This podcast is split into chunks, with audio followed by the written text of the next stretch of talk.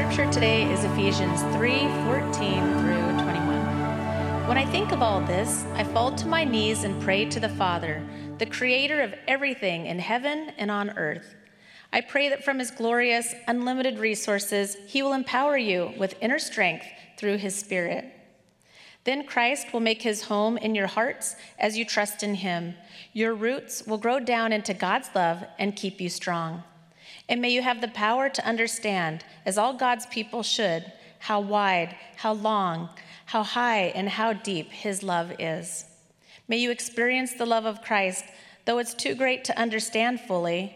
Then you'll be made complete with all the fullness of life and power that comes from God. Now, all glory to God who is able, through his mighty power at work within us, to accomplish infinitely more than we might ask or think. Glory to him in the church and in Christ Jesus through all generations, forever and ever. Amen. The word of the Lord.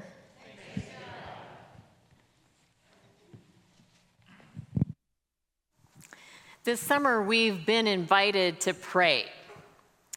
We said at the beginning of this series to pray is to come home, to walk in the front door and kick off your shoes and find a cozy corner and just share your heart with Jesus as you would a friend. Jesus is so much more than a friend, but as Pastor John, I believe, said, he's never less. Today begins the last three weeks of our series on prayer. We have looked at the Old Testament Israelite prayers. We looked at Jesus' prayers. And today, for these last three weeks, we're going to turn our attention to those power prayers of the apostles. And the prayer you just heard uh, Sarah read is from the book of Ephesians written by the Apostle Paul. Maybe you need a little refresher course, or maybe you've never heard of the Apostle Paul. Let me tell you a little bit about him. Paul was a Pharisee who ruthlessly persecuted the early church. He thought that followers of Jesus were heretics to the faith and needed to be not only arrested, but often stoned or killed. And he did much to carry out those threats. He was tenacious and he was powerful. And then he encountered a power far beyond his own. In the book of Acts, it is recorded that uh, Paul was on his way, Saul actually was his name before he gets it changed. He was on his way to arrest more Christians. He was determined. He had his group of, uh, I want to call them thugs with him. his groupies with him, and they were on their way, and all of a sudden a blind light appears, and he blinds Paul, imme- or he's blinded immediately, and a voice says to him, Paul, why, Saul, why are you persecuting me? Saul can't see a thing and he's grappling around and he just says, Who are you? I am Jesus, the one you are persecuting.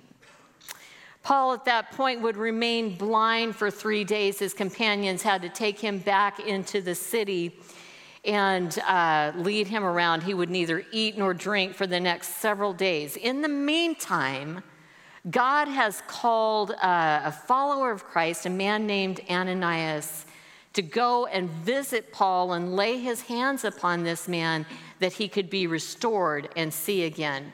Now, Ananias seems like the kind of guy who probably is usually just spot on ready to obey. He had a few reservations this time. yeah, he says, uh, it's recorded, he says, But Lord, I have heard terrible things about what this man has done to believers in Jerusalem. Do you remember Jesus telling his disciples, I no longer call you servants, but I call you friends because I let you in on everything that the Father is doing? And so, right now, God lets Ananias in on what he's doing. He doesn't keep it secret. He tells him what's going on with Paul even before Paul knows what's going on. He says, I have chosen Paul to take the good news, the gospel that he's fighting against, I've chosen him to take it to all the Gentiles in the region. He will suffer much in the process of completing that assignment. So Ananias went, he found Saul, he laid hands on him, his sight was restored, and Paul would spend the next 20 plus years of his life taking that good news everywhere that God led him to go. And over the years, he experienced the protective power of God. He experienced the life changing power of God. I mean, talk about an about face of who he was to who he is now. He experienced God's power in miraculous healings, in, in jail cells being open, in chains falling off. And yes, he would suffer greatly um, at the hands of those just like him who fought against him every step of the way, but Paul was unstoppable until Christ took him home. This man is the man who, in the later part of his ministry, about probably about three or four years, they think, before his death, wrote this book, this letter to the church in Ephesus. It was a church that he established on one of his missionary journeys, and he cared deeply for the people in that church. Paul just oozes the Spirit in this letter. I, I encourage the first service, and I'll encourage you to just go home and swim in Ephesians 1, 2, and 3 all week long. You won't be sorry. Just dive in and just swim there because it's such an abundance that we see that God wants to pour into our lives. Well, about 20 years ago, there was a very popular book called Simple Abundance. I think it was one of Oprah's first books that she made go viral or big or whatever. Okay, and I got that book. I was in my 30s. I grabbed that book and I read it. I love it. Still on my shelf. I still pull it off for inspiration. But what I remember is that as I was reading this book called Simple Abundance, I was also in the book of Ephesians, studying that book. And I wrote in my Bible, now here is the true book on abundance. Listen to some of the phrases in chapter one. Listen, oh, sorry. Uh, Paul says, God blesses us with every spiritual blessing. He loved us, chose us, adopted us through Jesus. This is not only what he wanted to do, but it gave him great pleasure. God is so rich in kindness and grace that he purchased our freedom, forgave our sin, showered us with kindness, and lavished us with all wisdom and understanding. Wow, do you hear that abundance language there? It continues right on in chapter 2.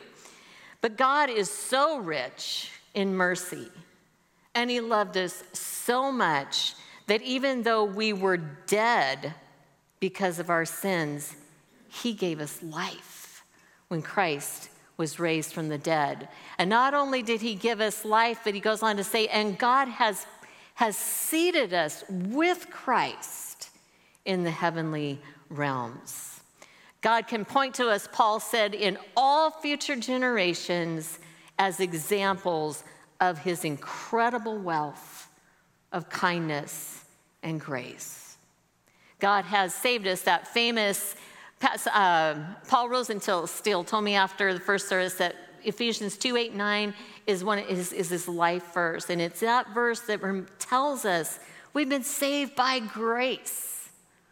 That's what we've been saved by, and that we can take no credit for it whatsoever. It is gift poured out from God that no one can boast. You can't earn it, it is gift. By chapter three in this letter, in light of all that God has done, all that God or that Paul talks about in chapter one and chapter two, Paul falls to his knees in prayer. He says, I just, I pray this for you. I pray that God, out of his glorious, unlimited resources, will empower you in your inner being through the Holy Spirit. Kneeling is, a, is kind of a break from the typical prayer posture in the New Testament. There are really just two postures that you read about most often in the Bible either standing upright or prostrate in the ground. But once in a while, we just see this uh, reference to kneeling. This is one of them. And when people knelt in that culture, it was usually because they were in the presence of someone great who had authority and they were seeking favor from this person. So here you've got the Apostle Paul kneeling. But I want to tell you two other instances in the Old New Testament where you see kneeling. Jesus in the Garden of Gethsemane. He is kneeling in that moment.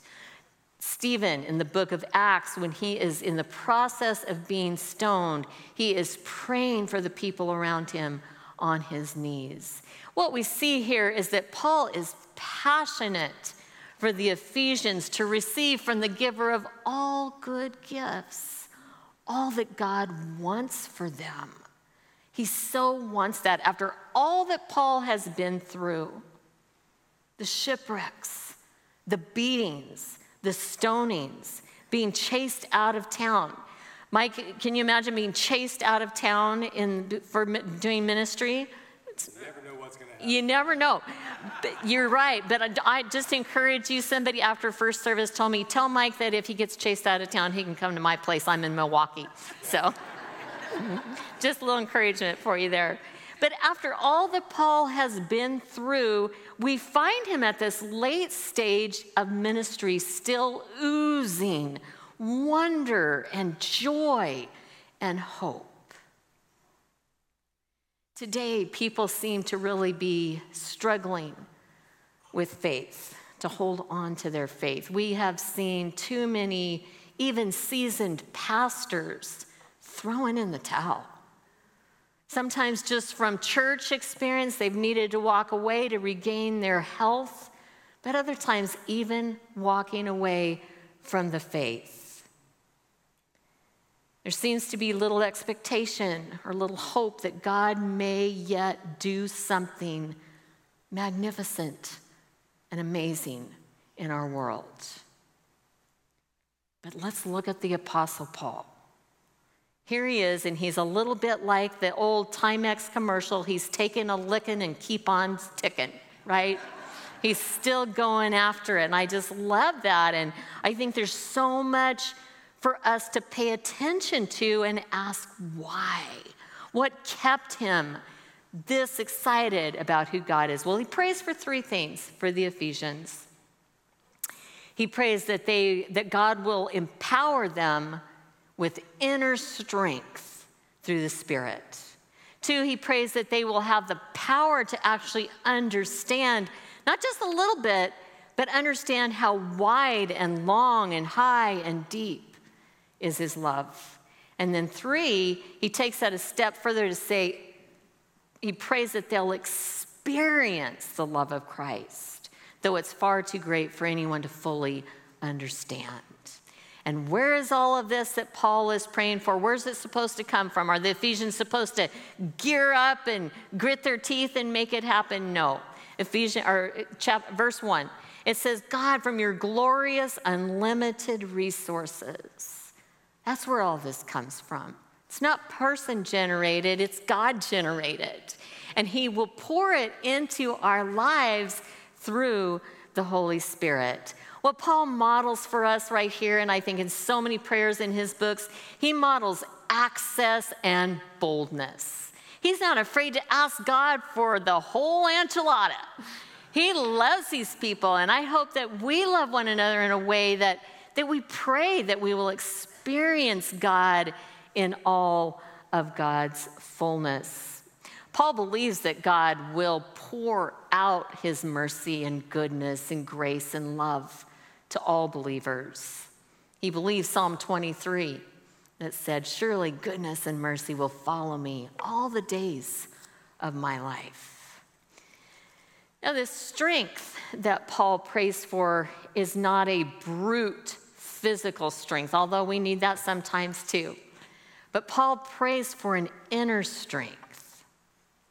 I don't know if you have observed this, but I feel like I've never encountered so many people who feel so worn out, who are discouraged, who are, are kind of flagging in, in their inner being. And um, wonder why that is when so many jobs and professions require less and less physical demand from people. I think it's because we exist in a world that's taking a toll on our inner being. We've got access, we've got all this static around us, we've got constant information coming at us 24 7 if we want it, and I uh, discourage you, but 24 7 news where just terrible image after image after image can fill our minds. We have the noise that Pastor Mike talked about last week, just swirling around us. We have perhaps in your job, you feel the expectation of instant, uh, instant response, instant results because this world is moving so fast with all the technology. We have at the click of a button comparison, right? We can compare every industry, every church to any other, any other industry or church in America or the world. Then you add that, do you know that the average adult American uh, makes 35,000 decisions a day? Does that not sound exhausting? I told Mike if you throw a church remodel on top of that, I'm sure it goes up to 50,000 right there. So if Mike looks a little more tired than usual, just give him some grace there. We'll get through this, Mike. You keep telling us, we're going to tell you too. We're going to get through this. and that's just kind of the static around us all the time. It's exhausting. And then there's the big stuff, the weighty stuff like wars and natural disasters, poverty, pandemics, evil people. There's an inner weariness.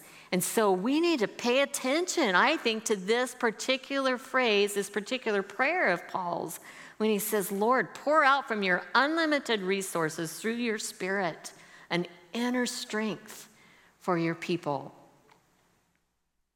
When you see the word inner being in Scripture, it refers to the whole core of who we are inside our, our intelligence, our will, and that emotional core that makes up who we are.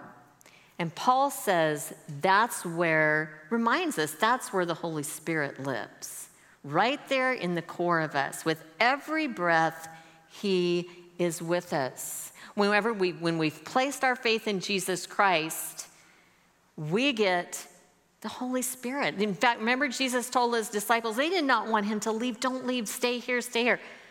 I have to go, he said, because when I go, I'm going to send you the Holy Spirit for all people. You know, when Jesus was a man walking on the earth, he was a, just a man. He was not in a million places at once, he was in one locale. But when the Spirit came, we all have access to the Spirit of God to live within us. And he is called the comforter, the teacher, the encourager, as close as every breath, excuse me, that we take. Galatians 5:22 tells us that the Holy Spirit produces a certain fruit in our lives.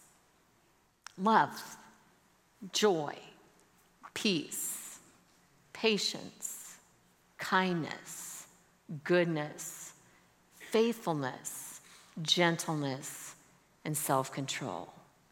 My friend, there's your strength. There's your strength.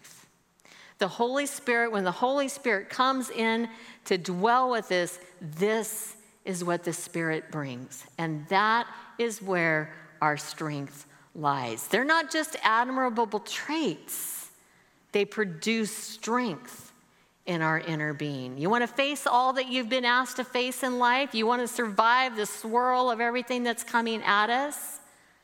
Rely on the Spirit.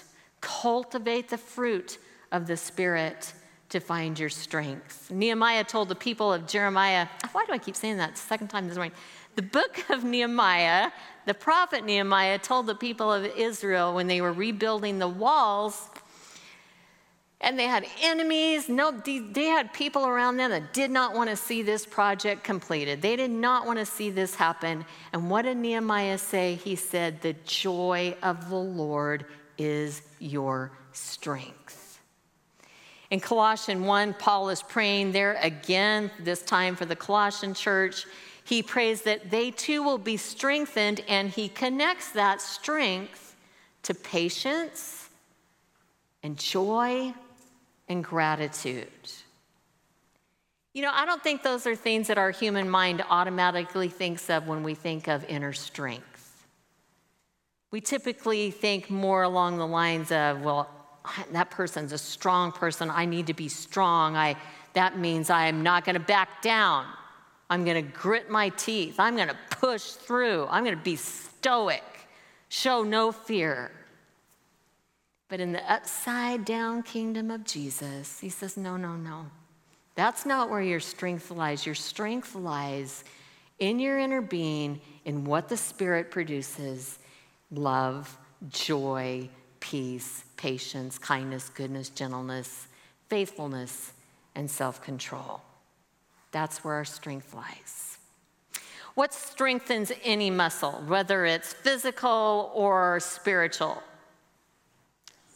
Exercise. Ten- yes, exercise, tension, lifting weights.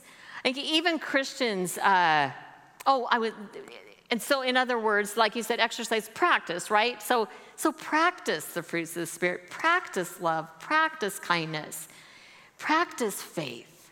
Uh, a gentleman after Chip, he told me if I use this, I had to give him credit. I loved it. he said, You don't have to pay me, but if you just give me credit. Doesn't that sound like Chip? And so he said, uh, he said, yeah, in high school, I had three coaches, and they all told me this quote. He said, I don't know if it was the famous coaching quote of the time or what, but they all told him, practice the way you want to perform, and then you will perform the way you practice. Isn't that good? So we can practice the way that we want to live. We can practice love. We can practice patience. We can practice praying for the Spirit to develop those in our lives. I think even Christians get hoodwinked sometimes thinking that our strength, the the things that are going to keep us stable in this life are outside of ourselves. They're the trappings of maybe prestige or you know finances, our jobs, our uh, being able to get on top and stay there. When reality, when in reality, if those are our focus, if that's where we uh, place our our energies, they're going to wear us down to nubbins.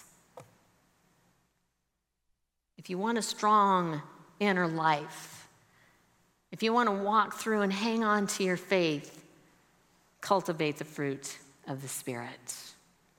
Verse 17 looks at the result of God strengthening us in our inner being with the Spirit. He said, When that happens, then Christ will make his home in our heart as we trust in him. There seems to be a direct correlation in how much God can pour of Himself into our lives, how much God can do and develop in us. There's a correlation between that and how much we trust. How many of you have ever gone on a whitewater rafting trip? Oh, good, many of you. Okay. Well, I was pretty nervous on my first trip at 23 years old partly because, you know, I had first timers uh, nervousness, and also because I was responsible for 10 students with me. And so I, yeah, right? Okay, so I listened, even though the kids weren't particularly listening, I really listened to what the instructor had to say about what to do if you got thrown into the river, into the rapids. And so I listened intently, and sure enough, at one point, not very far into this rafting trip, uh, the, the rapids uh, took the back of the, the raft where I was sitting and swung it up hard on the riverbank, and I just catapulted into the water. Whew, yeah, can I just tell you, Oregon mountain water is cold. cold, cold, cold. That was my first summer in Oregon. Boy, did I find out. So I hit the water and as soon as I kind of got over the jolt of, of it being so freezing cold, I tried to remember okay, what did he say? What did he say? What did he say? And thankfully, it was right there because the instructor said if you get thrown into the rapids, don't fight it. Just relax. Put your feet up, lay back, and then from that point on, it's my job to do all the work. I will come alongside, we're going to come alongside you and rescue you. okay. Sure, okay. So, but that is what I did. I trusted that this guy knew what he was talking about. I got to know him better later, and I'm not sure I would have trusted him as much later. love him, love him, love him, but he's quite a risk taker. But uh, pretty soon, and, and that water moved me away from that raft so fast. And so there, I, I couldn't see him. And then, but pretty soon, I saw that raft coming out of the corner of my eye. And they threw me the rope and missed it the first time. They threw it again, and then they pulled me to safety. The instructor had said, if you try to save yourself, if you stand up and fight the water, you can so easily get your foot caught in the rocks and end up with a broken leg or worse, that water can push you under and you can't get back up easily. So that made it a little easier to, to trust the option. If those were the options, I think I'll just listen to what he said. And off we went. Sometimes life throws us into the fast swirling waters, doesn't it? Yeah. We have to know what to do in that moment. Because those moments move us so fast away from everything that feels safe and secure. Jesus was asleep in the boat when a very nasty storm hit on the Sea of Galilee. He was sleeping, the disciples were not. And they woke Jesus up, and I have always been struck by their words in the Mark account. They said, Jesus, wake up. Don't you care that we're drowning? Don't you care what's going on? Don't you care that we're about to go under and drown? And I thought, oh boy, isn't that so often our first reaction when we get catapulted into the fast moving waters of life? Jesus, where are you? Don't you care about me? And then I remember, I'm struck also by the words of Jesus back to his disciples after he woke up and stretched and rubbed the sleep out of his eyes. He said, Why are you so afraid? Why are you so afraid? Do you still have no faith? And then he calmed the waters and he did his Jesus thing. And I think after all that they had seen Jesus do, raise people from the dead, feed thousands with one little lunch, cast out demons, they still panicked when the storms threatened. Made me feel a little bit about my, better about myself because I too panic sometimes in the midst of those kind of storms. But here's the deal those same disciples would grow in faith and trust when the Holy Spirit came to them. And they would become strong, powerful witnesses of Jesus Christ in the world. And I think that Jesus says the same thing, uh, the same words used by my rafting instructor. Okay? If you get thrown in the rapids, just relax. Trust that I'm going to come get you. And I love what he said at the. At that point, when you're in the deep end and the rapids are swirling, the work from that point on is mine.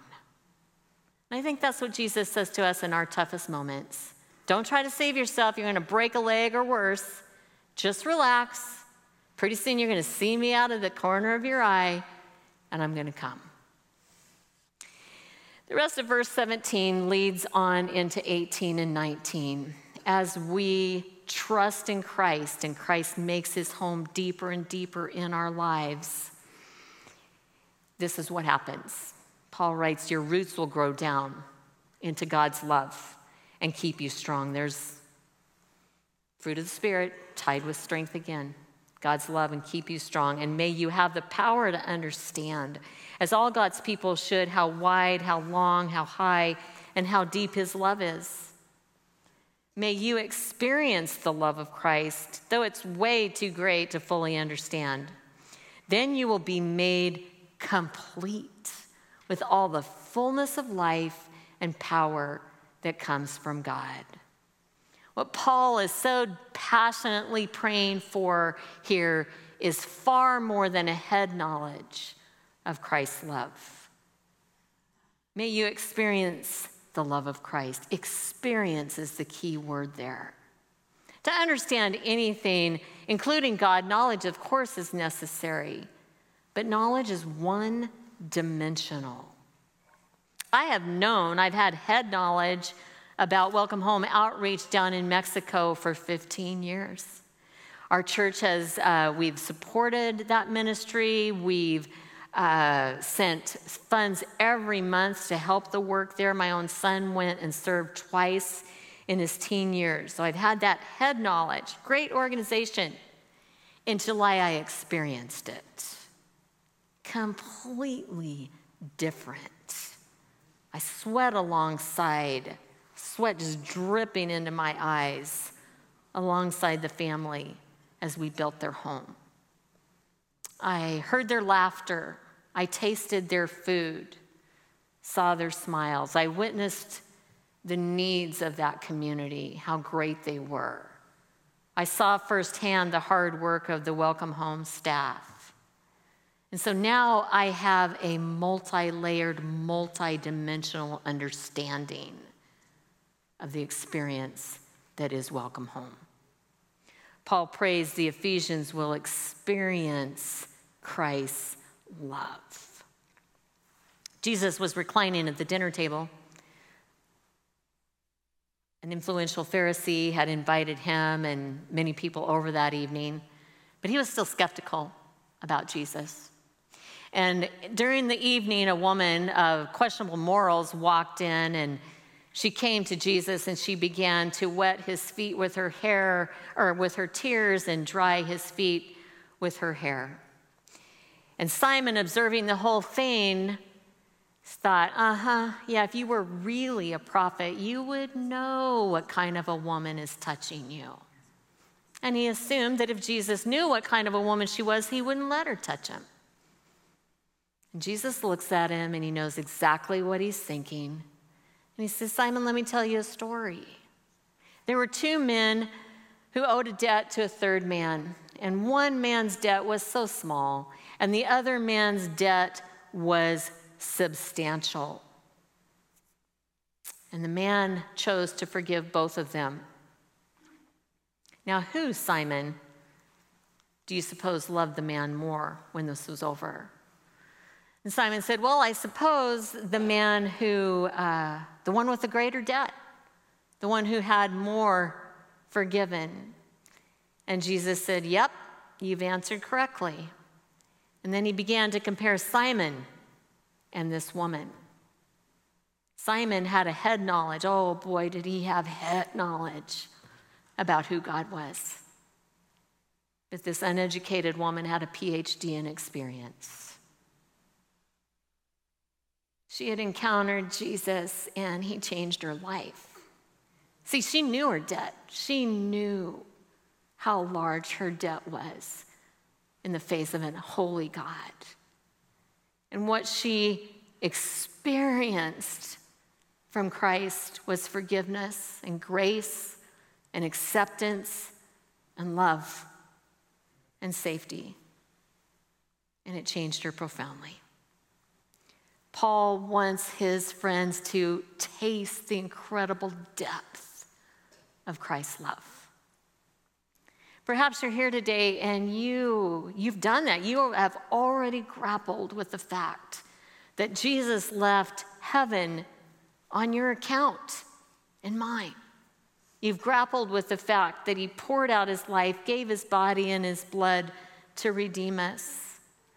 You've recognized that sin broke your relationship with God, and it may have broken so many other relationships along the way and your experience of His love and His forgiveness, you've tasted the sweet release of guilt and shame. But maybe you're here this morning and you've not experienced the love of Jesus in that way. Would you know just two things? One, that you are completely and amazingly loved, deeply loved by Christ. But if all you have is head knowledge of Jesus, you're missing out. What you're experiencing is limited, and God doesn't want you limited in His love. Paul prays that we not just taste, not just dip our toes in, but swim in the experience of Christ's love. Ask that our roots go down so deep into His love that it will keep us strong no matter what storms come, no matter what we experience. This experience, Paul ties in the next verse to completeness, to the fullness of God in our lives, and to the power of God.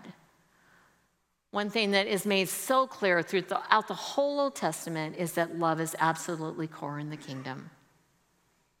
Core is uh, love is core to experiencing the fullness of all that God wants us to experience. We miss so much if we settle for head, lo- head knowledge alone.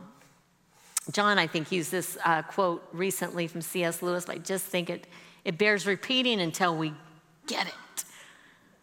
C.S. Lewis wrote, We settle for playing in mud puddles in the ghetto when we've been invited to a vacation at the beach. We dabble in God's love when there's an ocean depth of it for us to experience. Verse 20 and 21 is the doxology of this section. And I think in it is such hope. Let's read it again. Now, all glory to God who is able, through his mighty power at work within us, to accomplish infinitely more than we might ask or think. Glory to him in the church and in Christ Jesus through all generations forever and ever. Amen. Glory to God who is able. And God uses all that we've just explored, cultivating the fruit of the Spirit within us, helping us trust in Jesus, who will then make his home deeply in our hearts, and then experiencing that love in deeper ways for the rest of our days. And it's through all of this that God says he will accomplish infinitely more, far more than we can ask or think. So, Christian, can I just ask and encourage you today don't give up.